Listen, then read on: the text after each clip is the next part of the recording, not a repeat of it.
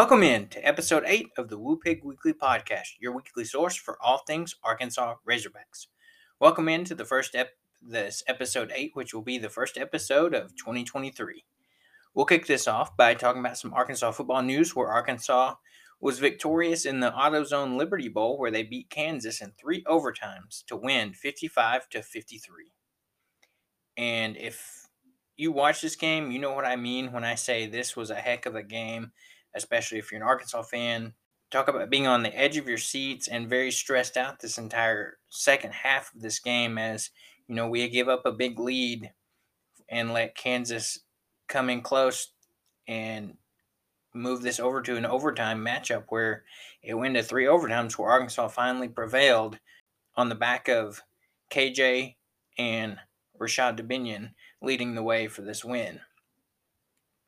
So when you start breaking down this game, Arkansas had a total of 681 yards of offense with 287 passing and 394 rushing. In this game, KJ was spectacular. He went 19 of 29 passing for 287 yards and two touchdowns and one interception. He also added in 14 carries for 130 yards, averaging 9.3 yards per carry, and scored two touchdowns on the ground. So what a game KJ had. He was named the MVP of the AutoZone Liberty Bowl. So, you know, he kind of led this team and put the team on his back, especially when somebody needed to step up after we had a few opt outs and guys that decided to enter the transfer portal. KJ just decided to be the leader of this team like he has been and, you know, helped us get the victory. In this game, Rocket Sanders only had three carries for 17 yards, and this was because he exited early due to an ankle slash quad injury. You know, that's what they were calling it. Um, I never saw any more information come out about it, so I'm curious to see if it was just a tweak and, you know, Rashod and AJ were playing well enough that you know we didn't really want to force him back in the game and risk further injury. So that's something that I'm curious about, and maybe we'll find out later on down the road, and you know what Pittman has to say about that. And then you start talking about, like I mentioned, Rashod Dubinion had a heck of a game for the f- true freshman. You know, he came in he in this game and was called upon after Rocket went down to injury, and he had 20 carries for 112 yards where he averaged 5.6 yards per carry for two touchdowns. He also added in three receptions for 19 yards. This is a guy that all season long I've been saying we need to give the ball, get the ball to more, and I think this game just sh- proved it. You know, it shows you he's a super talented young running back that could be a next great running back for Arkansas. He just needs the snaps to go along with it, and don't get me wrong, I know we've got Rocket and Rocket's our running back one going into next year, but I think this can almost be a situation where next year you're looking at it where you have Rocket and Rashod with running back 1B and running back 1A. You know, you have two guys that both can be starters. But also don't discount AJ Green. In this game, he had 13 carries for 99 yards, where he had averaged 7.6 yards per carry and also added a touchdown. So several guys were getting involved in scoring touchdowns this game, and it was good to see that we were back to the typical Arkansas where we got our ground game going, and that kind of led the way for the entirety of this game. Now, when you look at receiving, Matt Landers once again led the team in receiving this game, where he had three receptions, but he had 121 yards and one touchdown. His touchdown came at the very beginning of the game, where I believe he had a long 50 something yard touchdown catch where, you know, he beat his man and KJ just let it go and he scored a touchdown. And then you had redshirt, not redshirt, sorry, you had true freshman Ty Washington at the tight end spot step up and have one catch for 17 yards and he scored on that touch that catch with a touchdown. So young guys stepping up was definitely nice to see this game, and I think it's something that gives you hope and some bright spots for next season, especially with as much turnover that's going on in the program right now. It's good to see some of these young players step up. And when you're talking about young players stepping up, you've got to look at this Arkansas defense where no bumper pool, no Drew Sanders, several of our DBs gone, you know, a lot of young guys having to step up and play. So, Chris Paul Jr., I think he's going to be the next building block on this Arkansas defense that you're going to build around. He played, you know, sparingly, and as the season progressed, got more and more snaps, and then got his second start of the year in this game where he had 12 tackles and seven of those tackles being solo. So he's a guy that definitely impressed me during this bowl game. Next year is going to be a bright spot in our linebacking linebacking core. And then you look at Dwight McGlothern, who had 10 tackles, six solo tackles, and one tackle for loss and an interception. So he's a guy in that weak secondary that was one of the bright spots. And I know he has the opportunity to come back next year. There's been not really a word on what he's going to do, but I think he needs to come back. And if he does, you know, he could have another great season leading that secondary. And then you look at another young true freshman in Quincy McAdoo. Got the start in the secondary where he had nine tackles, five solo tackles, and interception. He's a guy that we initially recruited in and had at the wide receiver spot in high school. He played both on the offense and defensive side of the ball, but this season, due to injuries and everything, Pittman had him switch over to defense and he finally got a start late in the season and got playing time and he's excelled there. So I'll be interested to see what McAdoo does going into this offseason and into next year, whether he stays on defense or asks to move back to the offensive side of the ball.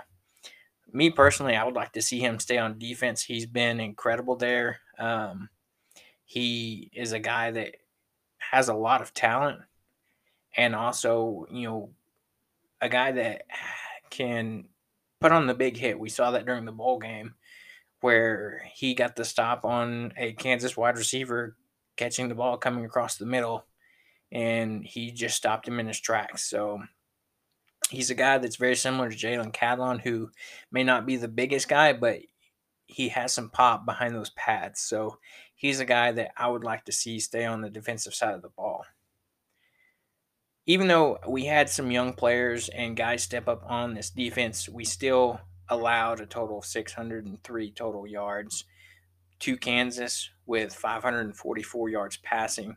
Again, our struggling secondary, even though we did get a couple interceptions, that kind of just shows that we were able to still stop the run for them and force them to pass the ball.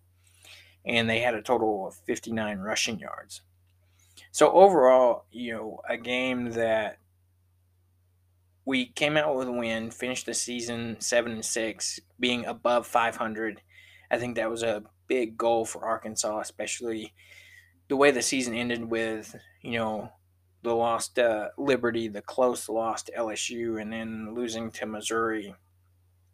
I think this was a way to end the season on a positive note where we got the win, finished above 500, and can start building and working towards next season.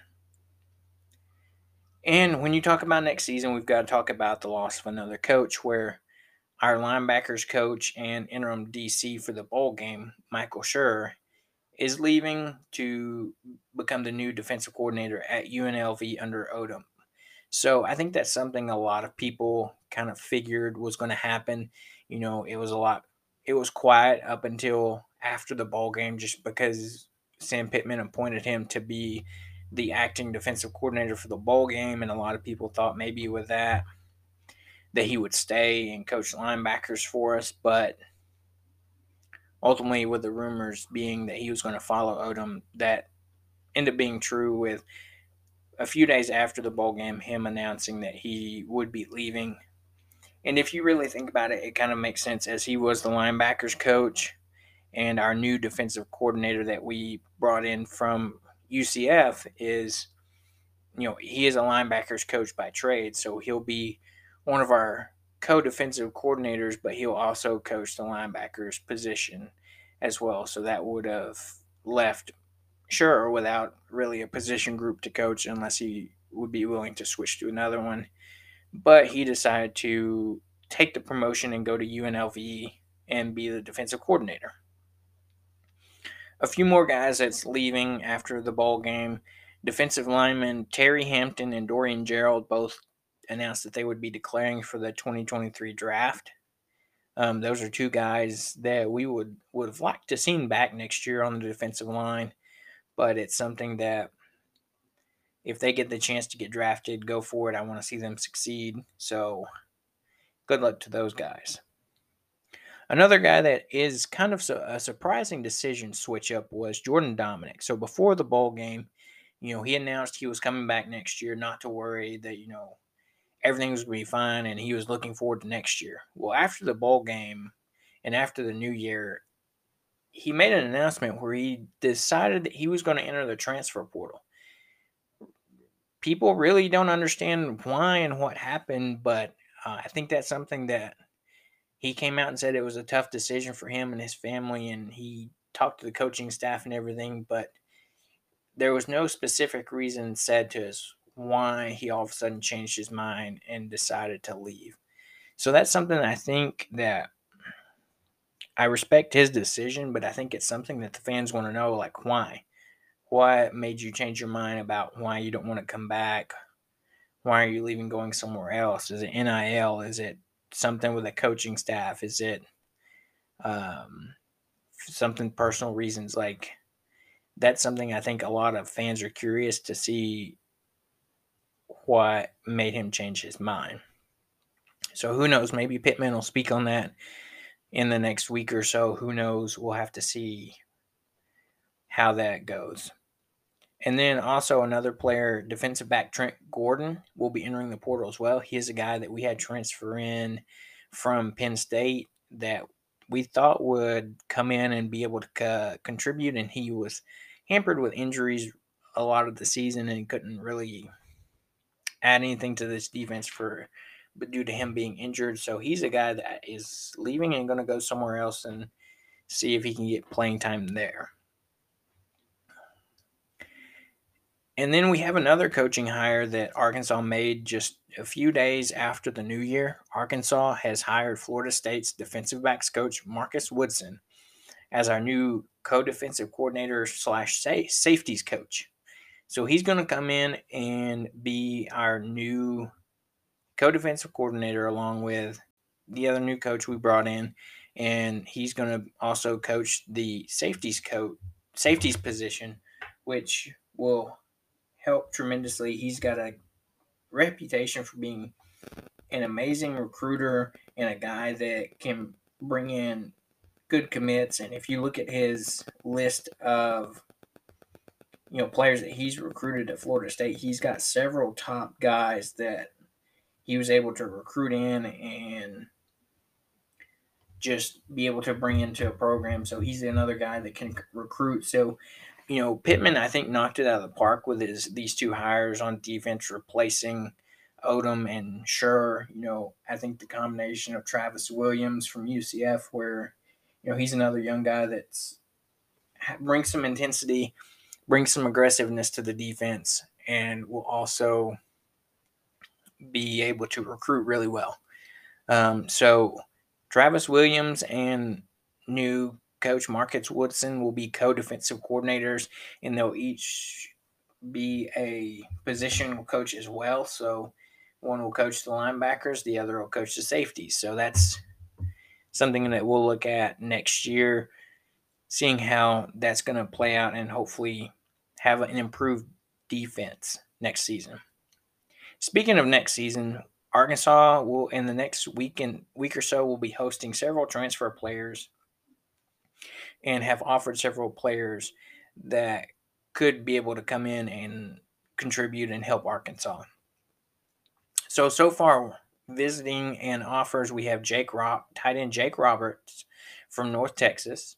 You have wide receiver Dont'e Thornton from Oregon, linebacker Antonio Grier Jr. from South Florida.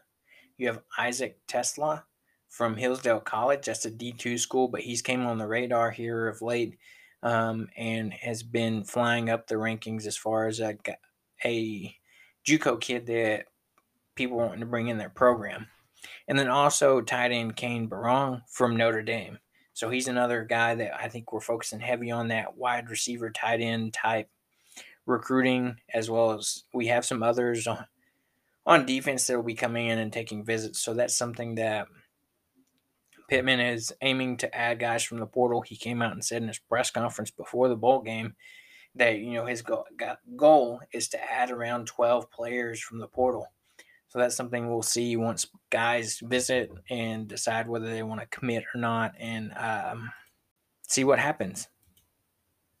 So, a lot of things going on in the football program, and we'll keep you up to date as I get more information, and I'll relate that to you guys. So, you know, again, you know, we're going to bring you everything I know about what's going on in all things Razorbacks. So, we'll look at some other SEC bowl game scores that during this bowl game season uh, other SEC teams participated in. So Florida lost to Oregon State 30 to 3 in their bowl game. Missouri lost to Wake Forest 27 to 17. Ole Miss lost to Texas Tech 42 to 25. South Carolina lost to Notre Dame 45 to 38. Tennessee beat Clemson 31 to 14. Alabama beat Kansas State 45 to 20. Kentucky lost to Iowa 21 to 0. Georgia beat Ohio State 42 to 41 to move on to the national championship game this next Monday. And man, this was a nail biter game where Georgia won this game, but you know, Ohio State put themselves in a position where they could have won the game on a field goal and you know, their kicker shanked the field goal wide, wide left. So that's something where that was a closer game than a lot of people thought.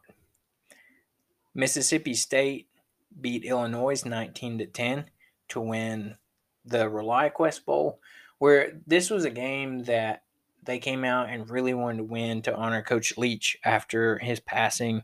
Um, and I don't think there could have been a better bowl game to fit this team and, you know, what Coach Leach, you know, epitomized. You know, he was nicknamed the Pirate. You know, he had his phrase of, you know, swing your sword. So, with this game being played in the Buccaneer Stadium that has a pirate ship built into the stadium, I, I don't think there was a better bowl game to send Mississippi State to to help honor Coach Leach. So, that was something that I was glad to see them get the win. And then LSU beat Purdue 63 to 7.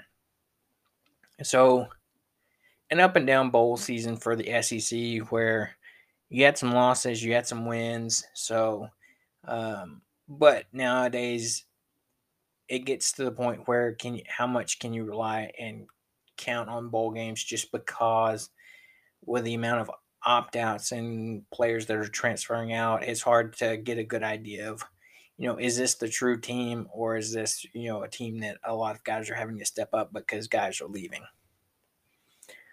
But there's that. So this upcoming Monday, January 9th, you have the national championship game where you have Georgia versus TCU. So I think that's going to be a good game, and I'll be interested to see how TCU holds up against that, you know, intense Georgia defense that we've seen all season long.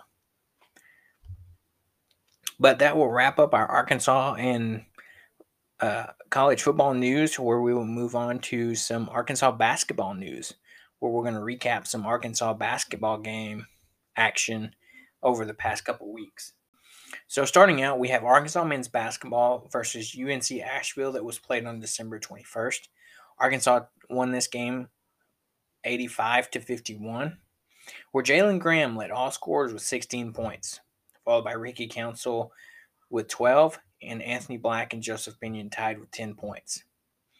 You had Kamani Johnson lead the team in rebounds with seven, followed by Walsh with four, and Anthony Black, Jalen Graham, Makhi Mitchell, and Derian Ford all tie with three rebounds. In this team, in this game, the team shot 53.3% from the field, going 32 of 60, 38.5% from the three point range, going 5 of 13, and 72.7% from the free throw line, going of 16 of 22 you know, it's in this game, it was good to see Jalen Graham step up, you know, and add in some good quality minutes and points just because we are trying to fill that gap of losing Trevon Brazile, we're trying to I re-identify ourselves after the loss of him and everything going on with Nick Smith Jr. with him being out and definitely with that knee issue. So, you know, seeing players like Graham step up is what you want to see when you have a one to two super talented guys go down. And then we'll look at Arkansas women's basketball for, versus South Florida on December 21st as well, where unfortunately they fell 65 to 6, 66 to 65 in overtime. In this game, Erynn Barnum led the team in scoring with 21 points, followed by Makayla Daniels with 20 and Chrissy Carr with 10. Saylor Poffenbarger once again led the team in rebounds with 7, followed by Samara Spencer with 6 and Makayla Daniels with 4. In this game, the team shot 35% from the field, going 21 of 60, 25% from the three point range, going 7 of 28, and 72.7% from the free throw line, going 16 of 22. This was definitely a hard fought game by this women's team where they came up short, you know, lost by one point, where um, they were in it to win it and, you know, were, were super close. Um, so this team, I think, is going to keep going and, you know, they're going to get back on track and get back to winning uh, like they have been all season. And then you have Arkansas men's basketball, where they played LSU on December 28th. This happened the same day as the Arkansas Bowl game. So, you know, I was able to tune into this game after halftime with the bowl game running late due to the overtime that, you know, Arkansas had to go through. But Arkansas ended up losing this game 60 to 57 in what was a questionable ending to me, where I think Arkansas probably should have been to the foul line a few more times than they actually were. Um, in this game, Devo Davis led all scores with 16 points, followed by Ricky Council and Jordan Walsh tied with 13, and Makhi Mitchell with 8. In this game, Makhi Mitchell led all rebounders with 12 rebounds, followed by Jordan Walsh with 9 and Anthony Black with 8. In this game, the team shot 36.9% from the field, going 24 of 65, 16% from three point range, going 4 of 25, and 50% from the free throw line, going 5 of 10. Now, Arkansas is usually a good free throw shooting team, and, you know, with us shooting 50% from the line this game, you know, we lost by three and we missed five free throws. So if you look at it right there, if Arkansas could have made their free throws, that could have been the difference in the game.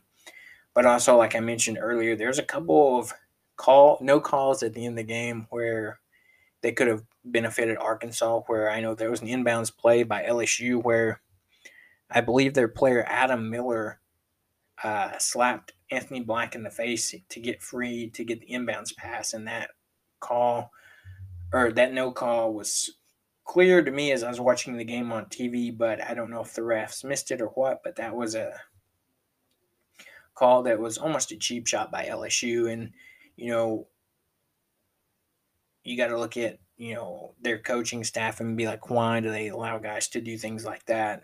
Um, that's questionable to me.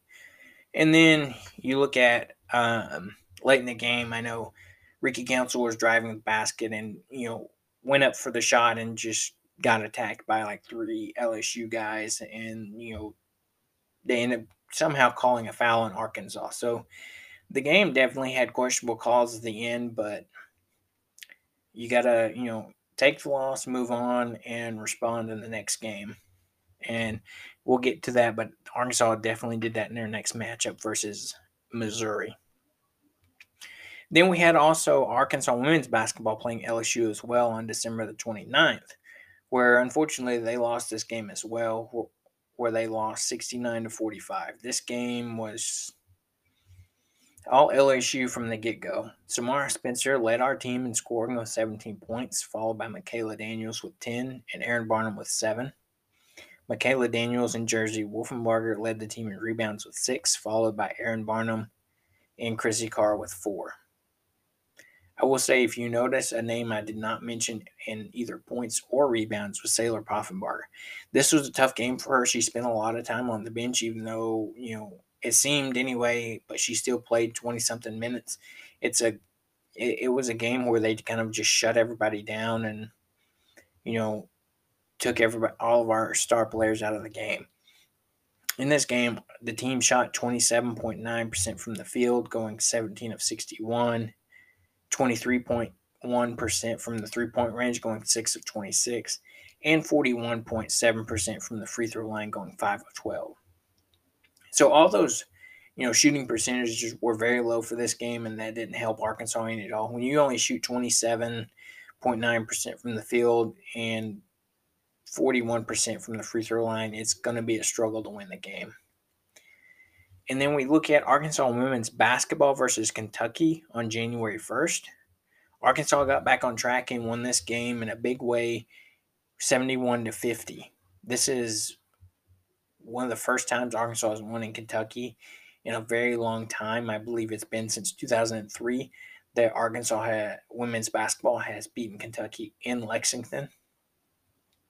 So that was a good to see Arkansas get back on track with this game. And then for leading scores of this game, like I mentioned before, we were missing, but she definitely came back in this game. with Saylor Saylor Poffenbarger and Erynn Barnum tied this game for to be the leading scorer with 17 points each, followed by Makayla Daniels with 11 points and Chrissy Carr with 8 points. In this game, Erynn Barnum led our team in rebounding with 8, followed by Saylor Poffenbarger and Rylee Langerman with 7 each, and Chrissy Carr with 4. In this game, the team shot 42.2% from the field, going 27 of 64.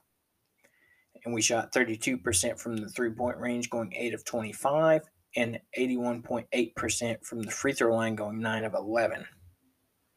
So this was a good game for this team to get back on track.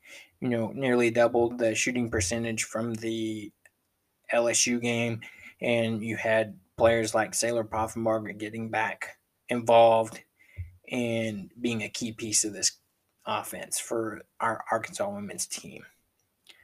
Then we'll move on to Arkansas men's basketball versus Missouri that happened on January 4th last night, where this was a big get right game for Arkansas. And Arkansas came out in this first half and looked abysmal. This was just a terrible start for Arkansas.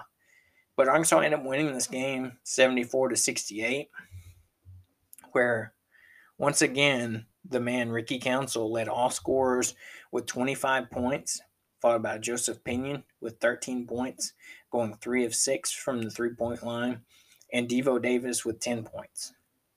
In rebounding, Kamani Johnson led the team with eight, followed by Ricky Council and Wall, Jordan Walsh and Makhi Mitchell, all with seven, and Devo with five. In this game, the team shot 48.1% from the field, going 26 of 54, shooting 28.6% from the three point range, going 6 of 21, and 69.6% from the free throw line, going 16 of 23. So, this is a game that Arkansas did not play well at the beginning, but you know, came out in the second half, made some adjustments at halftime, and came out to get the win. And you know, that's something that I'll say over and over. Musselman, I, to me, is one of the best, if not the best, coach in college basketball to make halftime adjustments and, you know, get the win, especially if the team is in striking distance. But we'll have some more rapid reaction from that game as I talk with Davis, David Harris from Hoops Southbound with a rapid reaction after the game. And we'll talk about our matchup upcoming with Auburn this coming Saturday. All right, we'll wrap up before we have David come on as our guest for this week and talk about talking about some upcoming Arkansas events that we have over the next week or so. So coming up, we have Arkansas women's basketball versus Florida on January the fifth, and then Arkansas gymnastics versus Nebraska coming up. So our gymnastics is going to get kicked off. And then we have Arkansas men's basketball versus Auburn on Saturday at Auburn. Um, we'll preview that matchup in our conversation with David. And then we have Arkansas women's basketball versus Missouri on January 8th. And then Arkansas men's basketball come back home to play a big ranked matchup with Alabama on January 11th. So we'll get into that. But, you know, join me as we're getting ready to welcome David Harris from Hoop Southbound to the show to talk some Arkansas basketball and get his rapid reaction from uh, this crazy game that Arkansas had against Missouri, where they end up getting the win. All right, we are welcoming in this week to the podcast David Harris from the Hoops Southbound podcast. Welcome in. Hey, how you doing? What a game we just watched, man. Yeah, we're going to have a rapid reaction for this Arkansas Missouri game we just watched. And I think one of the first things that have to be said is welcome to Arkansas, Joseph Pinion. What a game for the young freshman. Well, unbelievable game. We, we saw like, so first off with Joseph Pinion, we knew he was one of the top prospects in the state of Arkansas coming out of high school we saw the flashes of what he was becoming in the uh, UNC Asheville game on the 21st. And tonight, like we now know that Arkansas does have somebody who can shoot the basketball. He went three for six tonight from deep, and that finally shook Mizzou out of that zone that they were running, that uh, two three zone that they were in, and put Mizzou a little bit more in the full court press that they uh, that they got themselves into at that point. So yeah, what a night for Joseph Pinion. Really big for the Hogs. Um, him and Ricky Council both had sensational games, in my opinion. I say, yeah, Ricky Council comes through again with leading the team in scoring like he has consistently done all season.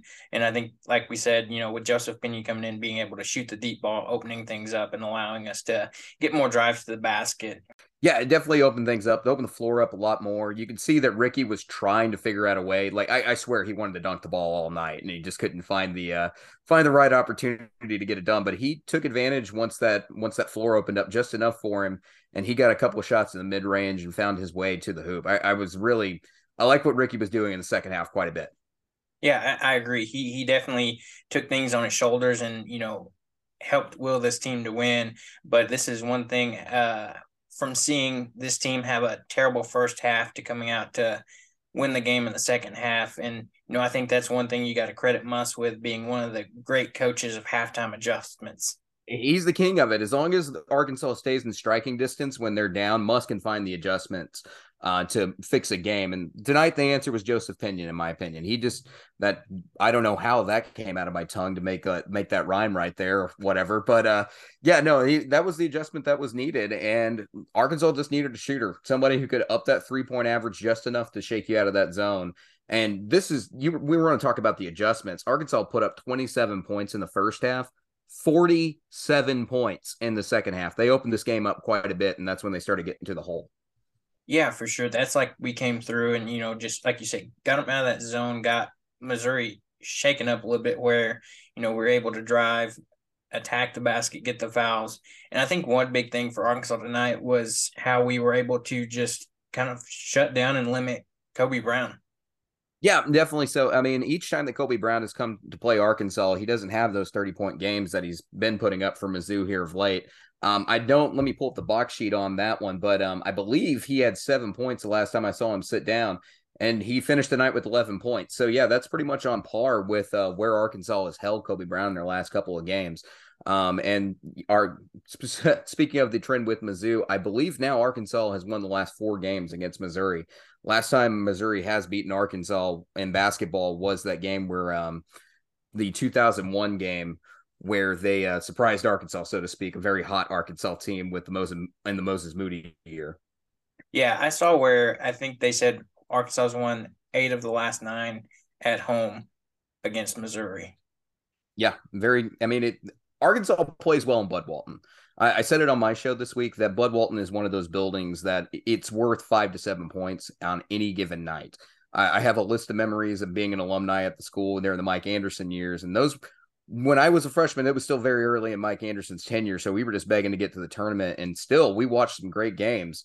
Um, and Bud Walton, you can talk about the Gators when they were number two, came into the building and they couldn't stop Arkansas from scoring, or the incredible game against Kentucky with the Qualls dunk. Like that's you know that building is worth something every time, and Mizzou got a really good taste of that in their first real true road road test outside of um, the American Conference when they uh, played Wichita State.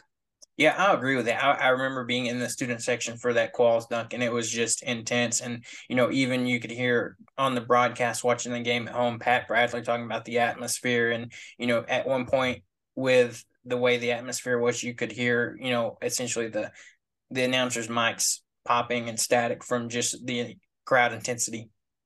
Yeah, I didn't get to watch this game on TV. I was uh, I was amongst the people in this game, and it was uh, it was a blast. Um, my I think my favorite part of the entire evening was the timeout when uh, Mizzou had that last gasp of the lead there, and Dennis Dennis Gates calling timeout. Whole place just erupts into a hog call.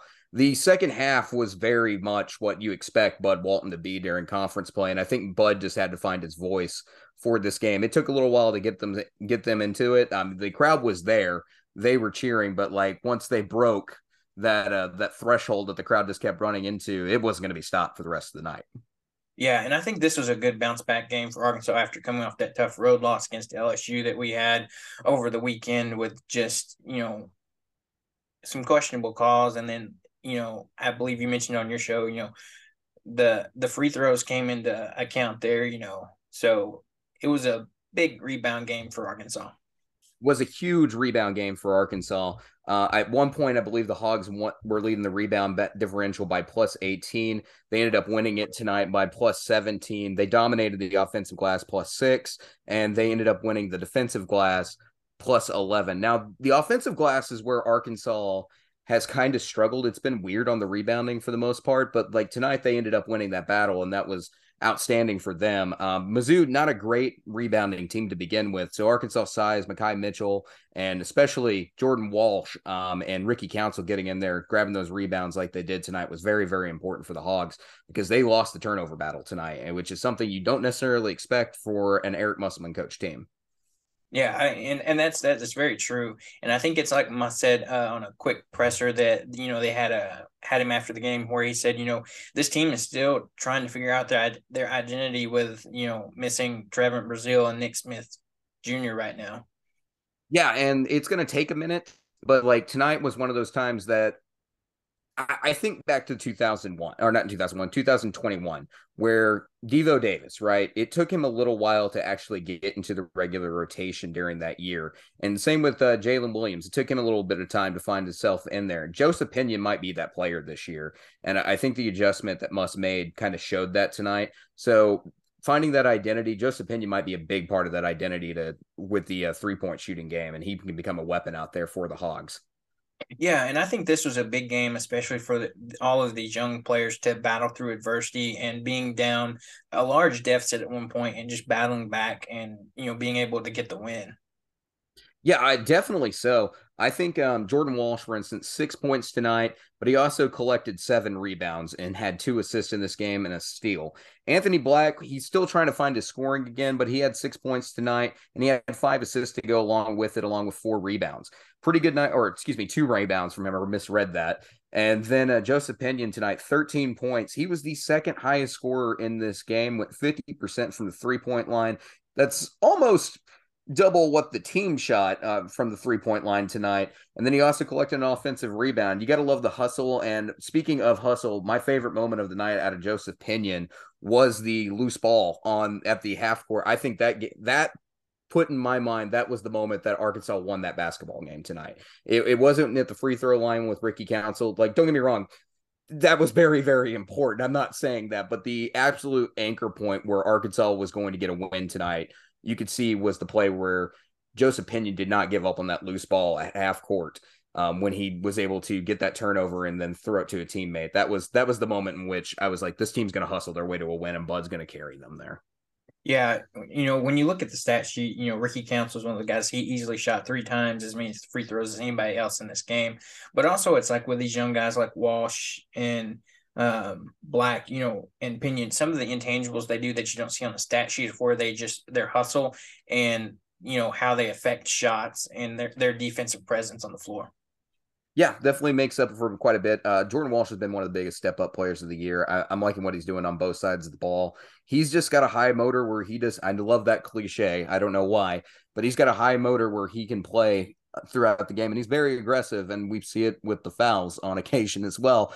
But he's one of those players that have had a big step up for Arkansas. So uh, he's definitely one to keep in mind the entire time. Yeah, very true. And I think it's going to be one of those things that, you know, at whatever point it is this season, hopefully it's sooner than later, but whenever, you know, hopefully Nick Smith Jr. gets back on the court, you know, they'll both Walsh and Black have found more of their stride and, you know, this team is rocking and rolling. Yeah, absolutely. And I think once Anthony Black gets his offense back put together, this is going to be a hard team to stop.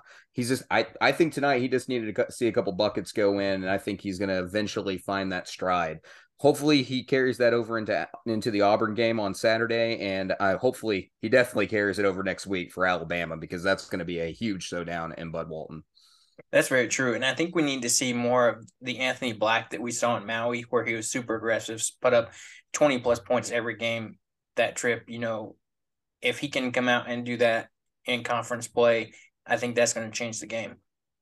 Quite a bit. You're exactly right. Um, that I remember those games that he had in Maui, and that's the Anthony Black everybody wants to see. It's there. He's just got to find it now. It's just he's just got to tap into it. We've seen him play great against good teams. It may just take him a minute. He is a freshman. They go through periods like that.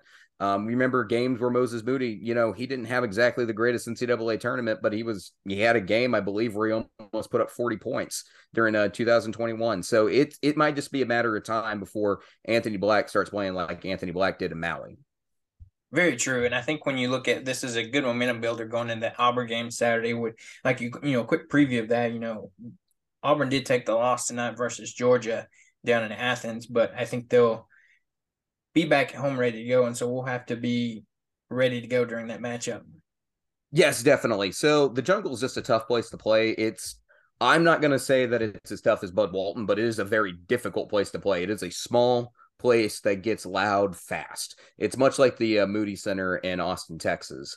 So it's one of those buildings that like you don't have to have a ton of people there. You just got to put people in the building and they're going to make that place plenty loud. Now it was a great win for Georgia to t- tonight over Auburn. Um, that was probably Mike White's best win this season. And looking into that game, one of the things that stands out to me is the fact that Auburn could not shoot the three ball. So they only shot 21% from three tonight, and they only shot 62% from the free throw line. It was a very, very difficult night for Auburn. So I do think that Muss is probably going to be watching a little bit of tape from this game and trying to take some of the things that Georgia does defensively and translate a little bit of it into Arkansas Arkansas's game plan for Auburn going into the jungle. For sure, and I think the guys, you know, and in that game we're going to have to watch for and match up for is you know definitely Wendell Green and Johni Broome. You know those that's our two main guys that have been the key players for Auburn this year. Yeah, absolutely. You're exactly right. The thing is, is that what Muss likes to do is he likes to have his senior guards out there leading the way. And so having guys like Ricky Council and having guys like Devo Davis, who is very good on defense, that's who you're going to try to match up with Wendell Green, I believe. You're going to try to get your experienced guards out there and try to get them as many minutes as possible to shut Wendell Green down. Johni Broome is an interesting case. Uh, tonight, he had 12 rebounds and 22 points. That's going to be a battle for Makhi Mitchell and, probably Kamani Johnson, depending on who Muss rotates in on that night. So that's going to be a matchup that we're going to have to watch down there, down low in the uh, in the front court. Yeah, and I think this that might be a game where you know maybe we see some more from Jalen Graham. He's a player that I think has a lot of potential. That you know, if he can get on the right track can replace a lot of those minutes Brazile left behind with when he went out due to injury. Yeah, it's it's been really weird. Like fans have kind of wanted to see Jalen Graham play a little bit more, and I'm I'm one of them. I would like to see him get on the court and play a couple of minutes to kind of spell uh, that missing of uh, Brazile. So hopefully we do see that a little bit more. Hopefully Muss gives him a little bit of minutes. I don't think tonight was necessarily a Jalen Graham game, and that's probably why we didn't see much of him this evening. Uh, Arkansas needed a good guard play tonight that was one of the big things that they needed. And they also needed to win the rebound battle, which is why we saw Makhi Mitchell. Also, another thing from tonight, Makhi Mitchell playing in that second half, you know, that really helped things out quite a bit. Um, him having to sit in the first half was not ideal for Arkansas in that situation because it's that this was a game Arkansas had to win the rebounds on. So again, when you play Auburn, Auburn's going to be another team that you're going to have to win the boards against because Johni Broome does a fantastic job of cleaning glass, and Auburn's pretty darn good about winning the uh, winning the rebound differential. I believe Arkansas and Auburn statistically before tonight were neck and neck in the SEC with rebounds. Yeah, and I think that's one thing, like you said, you got watch out for the rebounds, but also, you know, I think Broome is one of those guys that, you know, if you can take the ball down low and get into him, you know, you can possibly get him in foul trouble. You know, against Georgia tonight, he he had three fouls. So he's one of those guys, if you can get him to sit, you know, that'll definitely be beneficial for Arkansas. Yeah. Anytime you can take a big piece out of a game, that is a goal. And that is one of the things that Eric Musselman strives to do is get to the free throw line. So anytime the guards have the opportunity to get the ball down into the front court and attack the rim with Johni Broome, that's going to be a goal that they want to do is to get past their defender, make a move, and try to get that dribble drive penetration down there and end up getting contact with Johni Broome or whoever the big man is at the time with Auburn, just to get somebody to sit down and taking a big scoring threat away. I was about to say, and that goes back to like we said with Jalen Graham. You know, he was an All Pac-12 player at Arizona State, and you know, Musselman brought him in for a reason. He saw something there. So I think as the season goes in those games where you're going to be need a big man presence, especially with Trevor and Brazile out now, I think he's one of those guys that maybe later on the season we see Muss turn to. Yeah, and he might be set up for a game in which you play a larger team. and You need to keep a post presence out there, and I think that's going to be a game that you know that'll be really good for Jalen Graham. We just got to find the right opportunity to, I think, to get the minutes for him uh, out there, and I think that's what Muss is trying to figure out is when when can you get a good opportunity to see, see some in-game minutes for him in a matchup that's going to be or it's going to translate to conference play.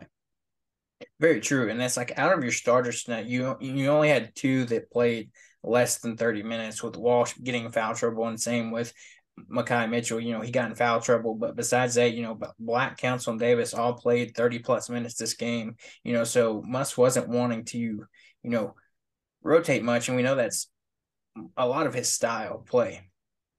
Yeah, I, I did think that Muss was going to go a little bit deeper into this game, and he did put nine guys out there tonight. But you're right, the minutes when you actually look at them is, you know, the other Mitchell twin only one minute, Jalen Graham got two minutes, and then everybody else, you know, Kamani Johnson got 20 minutes tonight, Joseph Pinion 27 minutes. So the guys on the bench, they made they got out there, they contributed a little bit, but it was really, you know, the core seven tonight uh, for this game that made the difference. Um, so again, it's Eric Musselman's style, not the sub. He wants guys to take those minutes who are going to lead the way. You fight for minutes on this team.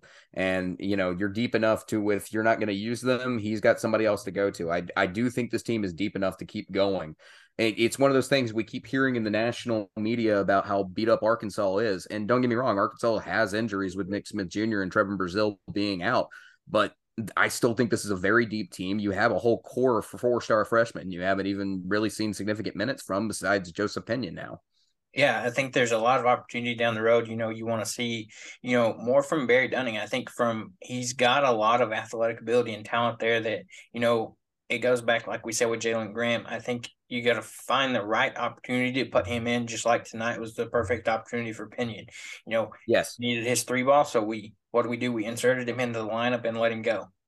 Absolutely. And I, I, think finding the right minutes for these guys is going to benefit them so much in the long run. Several of these guys are going to be sticking around in Arkansas for a couple of years. This is, I, again, we talked about this the last time we got together. Muss is trying to open a championship window and he's trying to build a core for this team, I think, with these four star freshmen. And he's going to get some transfers along the way and a couple big, other big recruits. And he's going to build something out of this, out of this idea. And so getting these guys some minutes is not only going to help your season now, it's going to help you in the future as well. Hog fans may be big on this year, but also remember that the championship window is now opening for Arkansas. And so it's important to also plan for the future as well and get these guys plenty of minutes.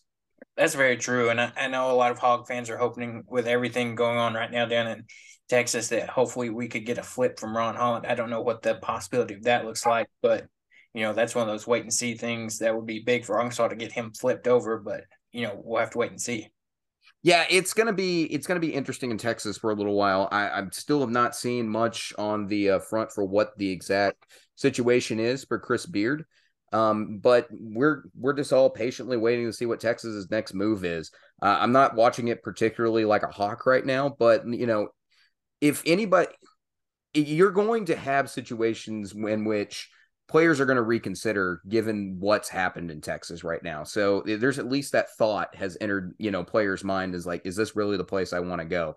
So we'll we'll see what happens there. I think a lot of it's going to depend on what the University of Texas's next move is. Him with the, the big man we got coming in next year will be big, like you said, building that you know, foundation for that championship window that Muss is starting to open up here now.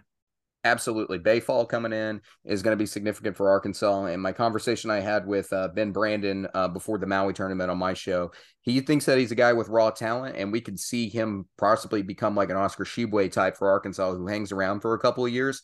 And I, I do think with the trend with the NBA draft, that could be that he could be there because big men are not valued as much in the NBA as what it used to be. Otherwise, Oscar Tshiebwe probably would have been a one and done in Kentucky. So it's it's going to be one of those things that Arkansas is going to continue to build, bring in good guards to help the uh, core players out. So I- am very excited for where Arkansas is headed in the future. Very true. So I think you know, looking at it now, you know, uh, a couple points with the upcoming matchup Saturday versus Auburn. I think w- what would you have to say would be your key points to for Arkansas to go in the jungle and get a win? Well, the biggest thing is is that you're going to have to continue to shoot as well um, as you are uh, from the floor. Now, let me be very, very clear about this. Arkansas may have one of the best point per shot teams in the SEC, and they may have one of the best field goal percentages from the SEC, but a lot of those points come from the transition game when Arkansas plays fast. Arkansas is the third fastest team in the SEC. So the goal for this game is to play faster than Auburn. Auburn plays slower than Arkansas. Um, we saw two of the fastest teams in the SEC tonight, and we saw when Arkansas sped the game up, it benefited them. And then when they slowed it down to, you know, soak out the win, Mizzou didn't have the defense to make a good enough, you know, to get the game back in their grasp. So it, it's going to be one of those situations where you're going to want to see Arkansas try to play fast, but under control and try to get the transition game going. Um, I think they're going to have some more transition opportunities in this game against Auburn, um, be, just simply because Auburn's not as fast as Mizzou. They're not used to playing at that tempo that Arkansas is. So I, I, do believe that Arkansas will have the advantage there when it comes to the tempo of the game. And it's going to be a matter of just making sure that you just can't let a team sit back in a 3 2 or 2 3 zone uh, and try to stop you. You've got to make your shots. So that's why I'm wanting to continue to see more minutes from Joseph Pinion until Nick Smith Jr. is back. I was going to say that that's going to be key because I think if, if you look at it, you know, Auburn averages about 14 turnovers per game. So if you can get that and transition into that transition game where Arkansas plays fast, gets the steal, and goes down and gets the buckets, that'll be key for Arkansas. But I also know another point, like we mentioned earlier, Auburn is not a great three point shooting team this year. So I think if you can shut them down down low and force them to take those three point baskets, that you know that's where part of it's going to come from.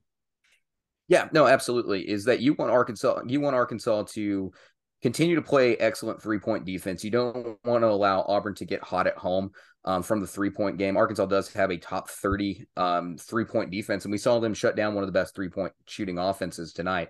So I don't anticipate a huge struggle around the three point line for Arkansas unless Auburn happens to find it.